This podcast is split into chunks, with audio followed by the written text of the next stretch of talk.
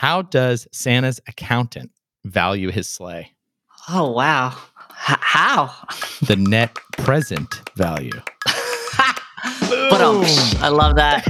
I've never heard that one before. I love accounting jokes, and this definitely comes out on the top of my list. I love it. This week, we're talking to my old friend and Wonderkin entrepreneur, Jess Mah. Jess launched Indinero, an accounting software startup 11 years ago, from her dorm room. And unlike most of my mainly sober undergraduate ventures, Jess's company had staying power. They raised funding, hired a ton of actual accountants onto their staff, and have grown a lot. It wasn't always easy. In fact, Jess is pretty honest about the rough bits, but she pushed through. And today, Indinero is an undeniable force in the industry, with clients like Pinterest and Slack. I asked Jess what it was like to literally grow up while running a company, the unexpected benefits of it, and the lessons she learned along the way.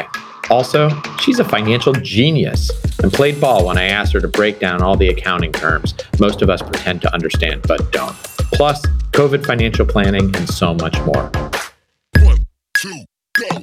I wanted to ask you about the beginnings of Indinero. So I know you started this coming out of college, out of your dorm room. Walk me through how you could start this company. I mean, what experience did you have? How did you know there were problems in the industry? How did it work?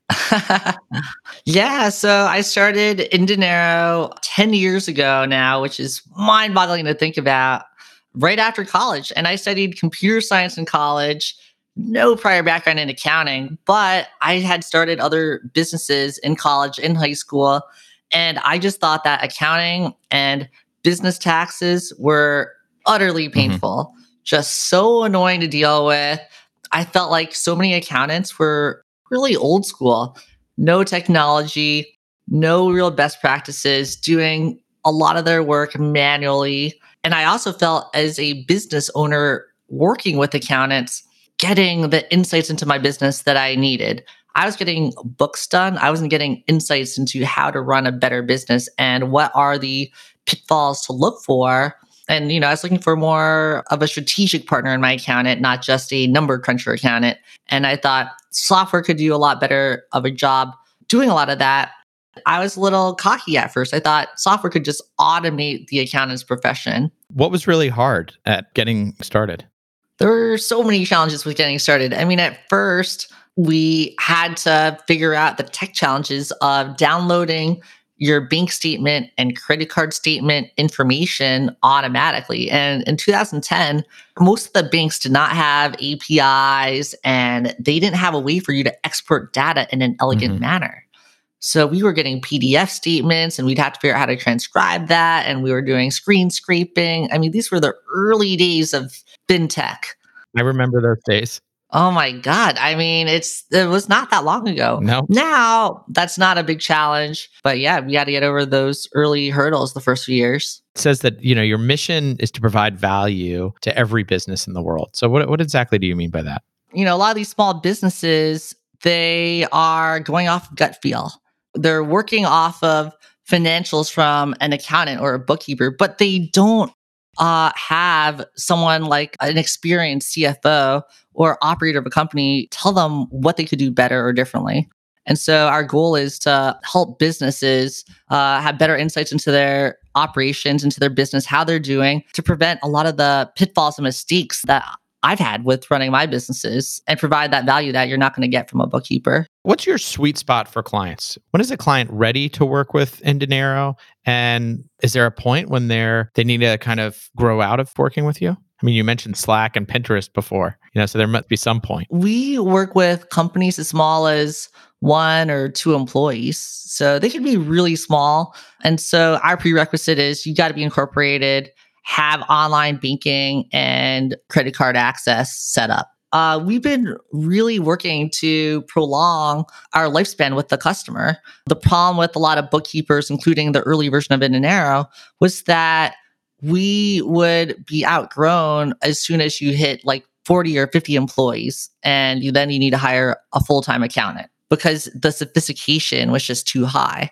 And the problem with that is that it drove customers nuts it's so much work to have to offload from one accounting solution onto another and bring on new team members to wrap their mind around the business. So my goal from I'd say 2015 to 2018, I worked really hard to figure out how do we handle companies all the way until they're even pre-public. Now the problem is we have customers outgrowing us when they're thinking about going public soon or when they're, you know, raising their $300 million mega growth rounds. We're trying to fix for that now. Yeah. So we're looking at actually doing an acquisition to bring on an entity that works with companies that are already public even. Wow. So how did you meet your co-founders? What was the early team like? Yeah, the early team was mostly other computer scientists at UC Berkeley. We didn't have an accountant on our staff at that point. We were working with a bunch of accountants as our partners who we would Wait, partner wait, up so, with to so you, you started an accounting company, but there's no accountants on your staff. That is So how- correct. I mean, how did you even know what to do first? I mean, candidly, it was really tough. We had to interview a ton of accountants and we had to have them sitting right next to us to help us design the tool. But your co-founder wasn't an accountant.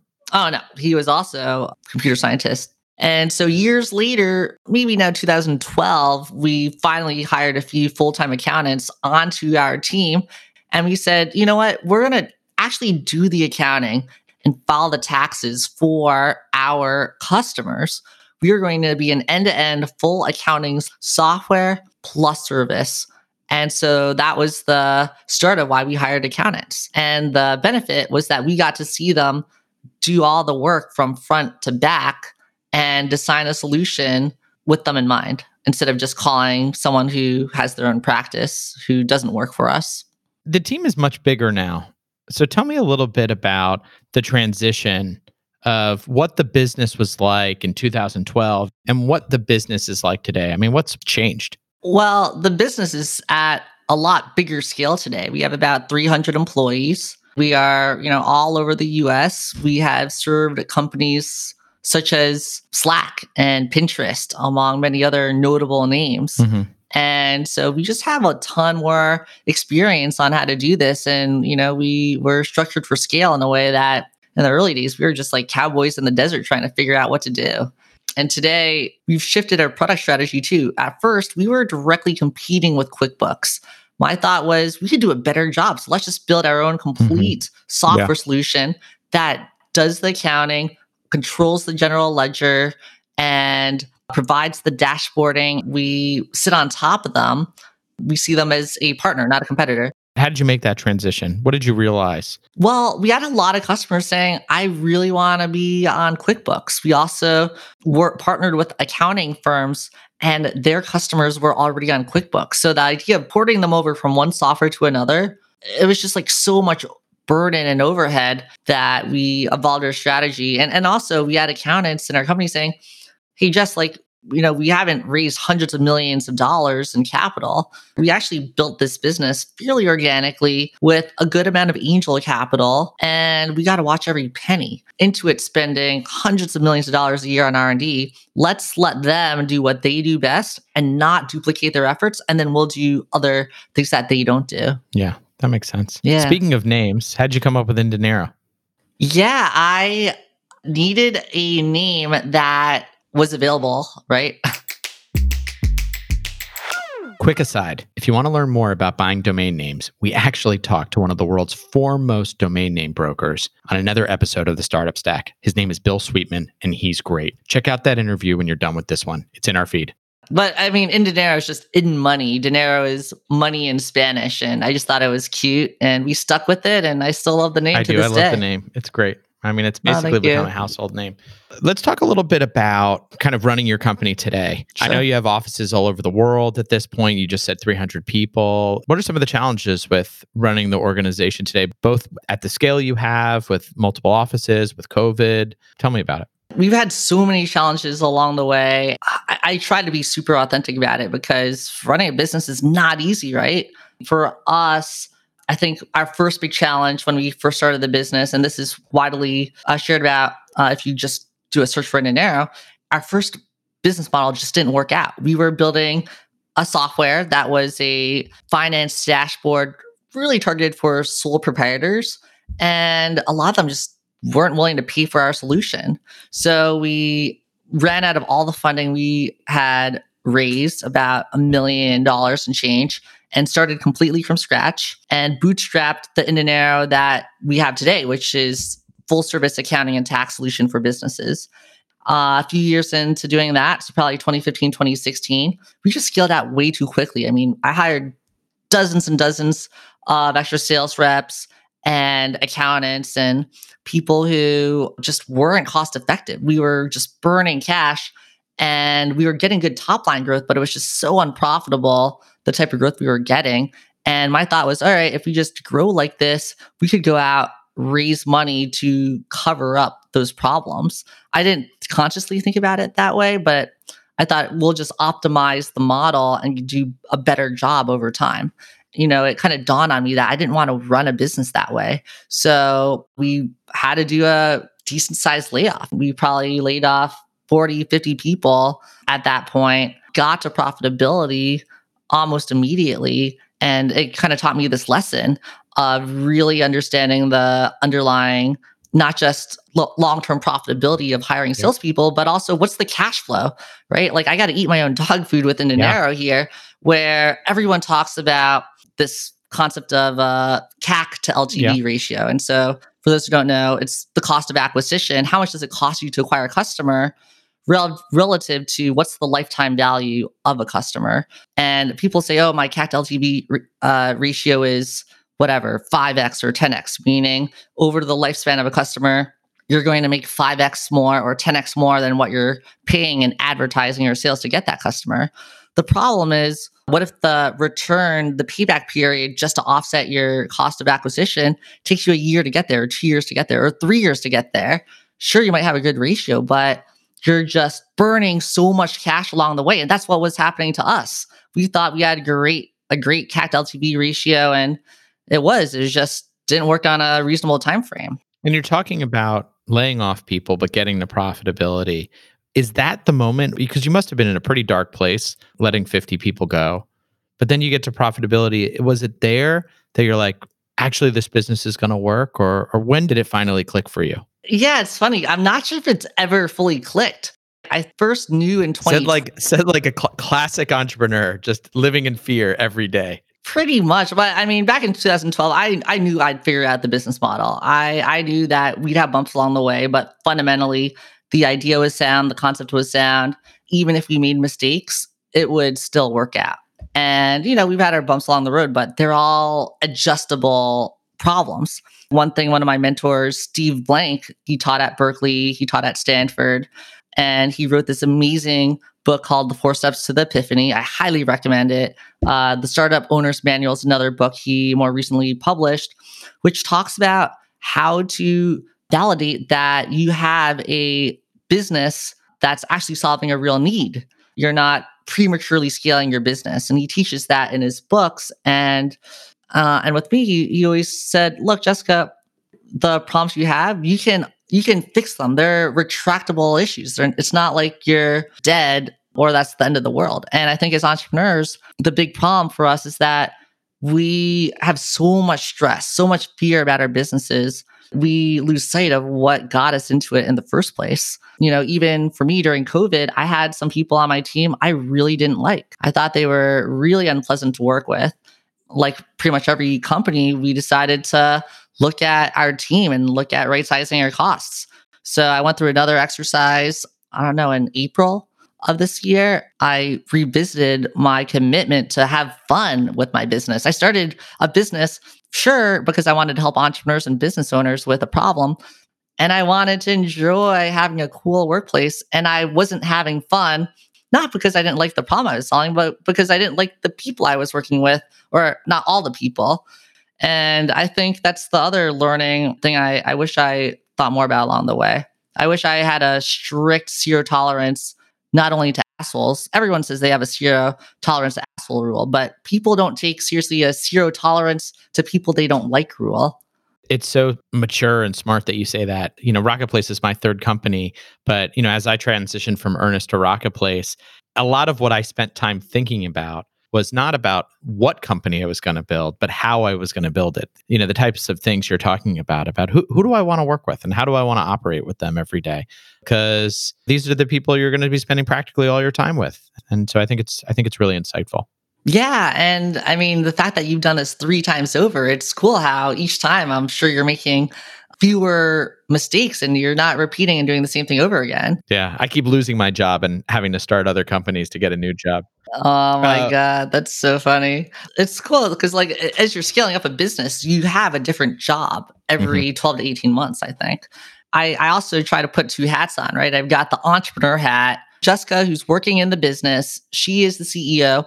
And then I've got the investor owner hat where I try to say, okay, I'm trying to objectively evaluate how good of a job is Jessica doing as CEO. Would I fire her? Would I promote her? Would I give her a raise? How good of a job is she actually doing? And so I've actually fired myself where I said, all right, well, if current Jessica's fired, I'd like try to recalibrate and think, okay, like let's say now I was going to come in as the interim new CEO.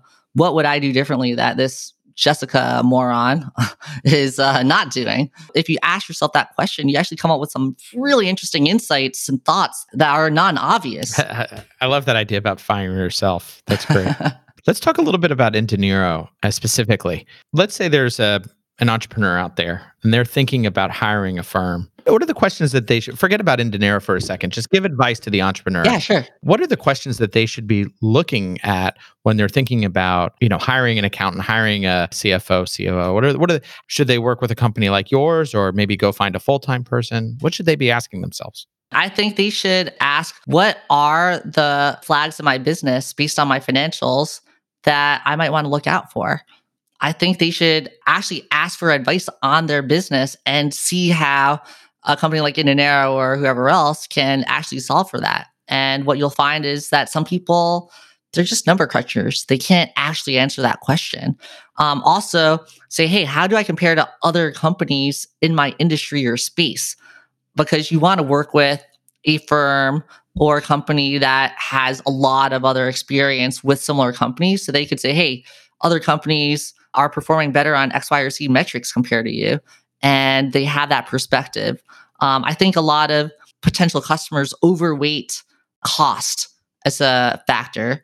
They might try to save some money, but it's just not worth it. There, you get so much more value out of investing in having the right partner. And I think the same thing with lawyers or any yeah. other high end service professional. Can we do a little inDinero 101 for a second? Because we're throwing out all these terms. We're, we, we're using accountant and bookkeeper and CFO are those all the same thing, or is, what's the difference? They're pretty different. So I think about it in a continuum, just like how in a law firm you've got you're starting with the associate who might be fresh out of college, right? And then you got a partner, and then you got a managing partner. I mean, with accounting, it's very similar. Where a bookkeeper, they don't have, they're not licensed per se. They're uh, number crunching, and so a bookkeeper or a staff accountant is like the lowest level accountant. Okay. Then you've got accountant or perhaps controller. What's a controller? I think about a controller as like a senior accountant. You could kind of say that's somewhat interchangeable. And they can provide more strategic value to your business. They're not just number crunching, they're actually looking at your business to figure out what are the gaps, what are the things that you need to think through. A CFO, a chief financial officer, they're the most senior and they're truly strategic. They can help you raise capital, think about your planning for your board meetings. They're going to help manage uh, your board and investor relations. They're going to help you think about your business model at a more fundamental, strategic level. Whereas a controller is still more thinking about things from a financial mm-hmm. perspective. Mm-hmm. You know, every company needs all three in order to be successful. I'd say we don't see companies hiring a full time CFO until they're at least 50, 80 employees. And is that really the reason to work with a company like inDinero? Because as a young company, I can't really hire all these people all the way up through a CFO. But actually, some of the work I need is from a controller. Some of the advice I need is from someone who's got CFO experience. And now I can get some of that experience up and down the stack without having to go out and hire all those people that was exactly the intent of inDinero to make it super easy to just slot it in inDinero and then inDinero would just give you exactly what you needed. And I'm seeing that firsthand. I've got a company I'm on the board of, and they needed accounting help. And within basically three days, we got the whole accounting situation figured out and slotted in a contracting CFO. And it, it's just like so seamless. I, I, I, thought it'd be really tricky to do that when when I first started inDinero. I I was hiring a bookkeeper, then I was finding a part-time CFO, and then I was finding a tax person separately. And I had to manage all of these different relationships. You know, that complexity inspired me to try to simplify things. Are there when you have a new client, are there big things that you're walking them through? Are there common pain points that practically all your new clients have? One of the biggest pain points a lot of our our clients have is that they don't have a great financial model. They have a really weak, unsophisticated cash flow model that doesn't take into consideration all the nuances of their business, seasonality, all the forecasted hires they're going to bring in. They've just got something very basic. Mm-hmm. And it's kind of the first thing that I, I, think everyone has to button up because that's what you're using as the basis for navigating your business. Yeah. Every time I've had a weak financial model, even if it's just for a month or two, I, I make the wrong decisions as a CEO. Is that one of the services that you provide? Because I can imagine you're saying that, and maybe there are entrepreneurs out there that are like, oh my gosh, how do I even build a financial model? Yeah, that we we do provide that. When I first started inDinero, we didn't, and I suffered greatly as an entrepreneur as a result. And then I thought, all right, I got to solve this for inDinero, and then we're going to offer it to our customers. Yeah. So it's, it's funny how everything within inDinero, it's really solving for a problem I've had as an entrepreneur. And now that we're growing and we're, you know, we're working with pre-public or public companies, and we're you know, moving into this more seasoned territory where we might even outgrow inDinero, I'm thinking, how do I solve for that? So it's cool to do all that. I mean, I'm doing the exact same thing. A lot of a lot of entrepreneurs are solving the problems that they have as entrepreneurs. So I think it's really smart. Let's talk about the world. You know, we've got tons of interesting things going on. We've got COVID. I'm sure your business has changed with that, and and that's probably affected a lot of your clients. We're just post election now. There's tons of conversations around Black Lives Matter and racial inclusion. What has been changing for you and your clients? And, and what are some things that you see changing into the future? One of the biggest things I'm noticing, and this was kind of a trend before COVID, but especially because of COVID, a lot of companies are moving towards more extreme levels of outsourcing, I would say. What that means is before COVID, you think, okay, I might outsource my accounting, I might outsource my legal. Yeah.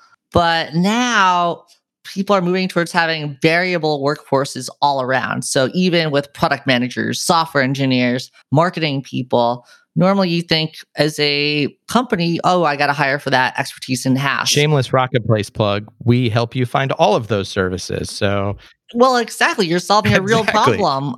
Like, it's just ridiculous how it was just like frowned upon to not have that. How much skill you have as a company. Oh, I have X employees. I have a full HR department. I have a full marketing department. Right. Like a lot of people like to be able to see that for some reason, but it's just like not the direction I think the world is moving. Yeah, I agree. I we got very comfortable from having outside services. Maybe it started with legal, and then maybe it, as businesses like inDinero formed with accounting, et cetera. But yeah, we're seeing that more in HR. Certainly, very common recruiting. Teams are constantly being supplemented in software dev and design. So maybe we could talk for a minute about small businesses in this environment. Are you seeing a real mix, or what's been the trend with everything that's going on with the pandemic? Well, we have many hundreds of customers who ended up getting the stimulus money from the government. We've also had our fair share of customers who have completely gone out of business. And what I've noticed is that most of our customers are not blue collar. They're not in hospitality or in restaurants or dining or, you know, the hotel or travel mm-hmm. business. So they've been fairly resilient through all of this. With that said, pretty much all across the board going remote getting rid of office spaces, and then also going into what I told you earlier on extreme outsourcing. Yeah.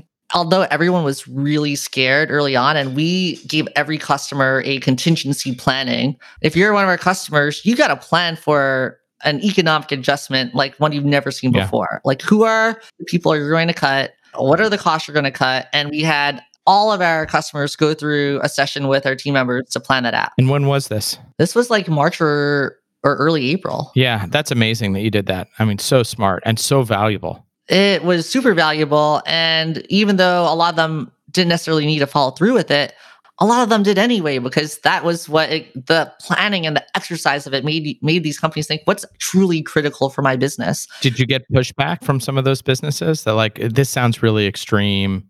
Oh no, people were scared. Yeah. So there was no pushback. Uh, it was more, you know, gratitude.